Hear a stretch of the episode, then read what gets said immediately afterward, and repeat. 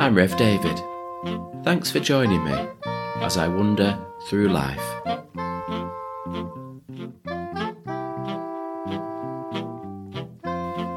Well, it's a tough passage on this, our second Sunday in the season of Lent.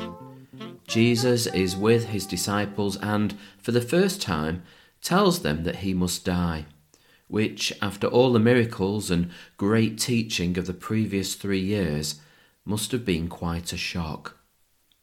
I'm reading from chapter 8 of Mark's Gospel.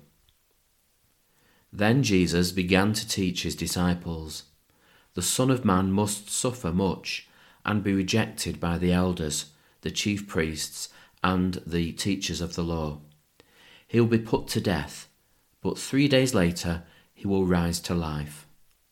He made this very clear to them, so Peter took him aside and began to rebuke him. But Jesus turned around looked at his disciples and rebuked Peter. Get away from me, Satan, he said. Your thoughts don't come from God, but from human nature. Then Jesus called the crowd and his disciples to him, and he said, If any of you want to come with me, you must forget yourself, carry your cross, and follow me. For if you want to save your own life, you will lose it but if you lose your life for me and for the gospel, you will save it. Do you gain anything if you win the whole world but lose your life? Of course not. There is nothing you can give to regain your life.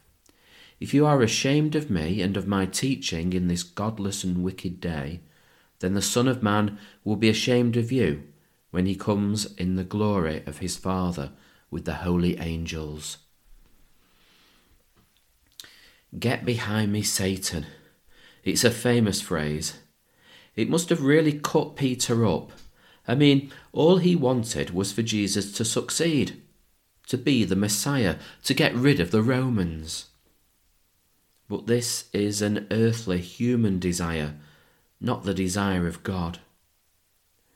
Jesus must have been tempted, though, mustn't he? He certainly can't have been looking forward to what he had to go through. God's way or the human way? That's a question that we ask ourselves all the time. We might not notice, it might be buried deep in our subconscious, but we all spend a lot of time weighing up what to do, how to act, which way to turn. And often we deal with temptation in the blink of an eye.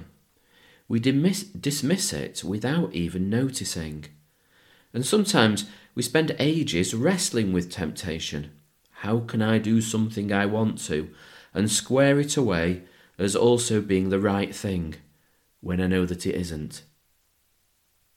In this season of Lent, of turning to face God, then we are invited to take some time to consider our lives and what God wants for them, and ask ourselves honestly if those two things are aligned.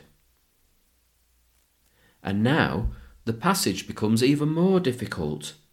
If you want to come with me, then forget yourself and carry your cross.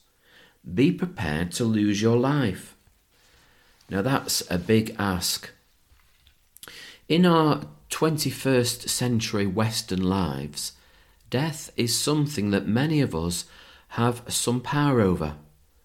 Modern science and medicine, along with good standards of living, have pushed death further away for many of us. And then, during this last year, 12 whole months of coronavirus, not a family in the land untouched, we have all had to face up to our own mortality. But as Christians, our mortality, the fact we will die, is only part of the story. Because we are an Easter people, a people who believe in resurrection. You can't have a new life if you're not prepared to die to the old one. The trouble is that even if the old one is not that good, it's hard to let it go when we're not quite sure what the new one will be like. And that, of course, is the great temptation to not take seriously what it is that God is offering. That's what Jesus is talking about here. Getting rid of the Romans is so insignificant at the side of it. No wonder he sounds frustrated with them all. So these are big themes for us to ponder temptation, death, and living again in a new way. They might feel too big, too much to get a handle on. So here's something of a warm up exercise. It takes those big themes and makes them small so we can get hold of them. It's nearly eight years now since I moved house and moved here to Arnside. And I can still remember all the boxes. There were so many of them. And as we unpacked them, we removed all the sticky tape and then folded them flat.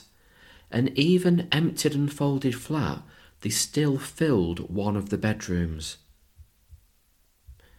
So, just imagine for a moment that you're walking along carrying not a room full of boxes, but just four cardboard boxes. You've got a firm grip on the first one, and then numbers two, three, and four are stacked on top, so high that you have to look around them to see where you're going. And as you walk along, you smell the most wonderful aroma of freshly cooked pizza. You really want some of that. And the man cooking the pizza, he set up a stall by the roadside, offers you a taster for free. You really want it, but in order to take it, you have to put all your boxes down. What will you do? God offers us so much, so much love and grace and mercy, never mind the promise of eternal life. But in order to accept the offer, we have to let go of a lot of the stuff that we're holding on to. This week, as we journey a little closer to Easter, spend a little time thinking about what you can let go of so that you can really enjoy what's on offer.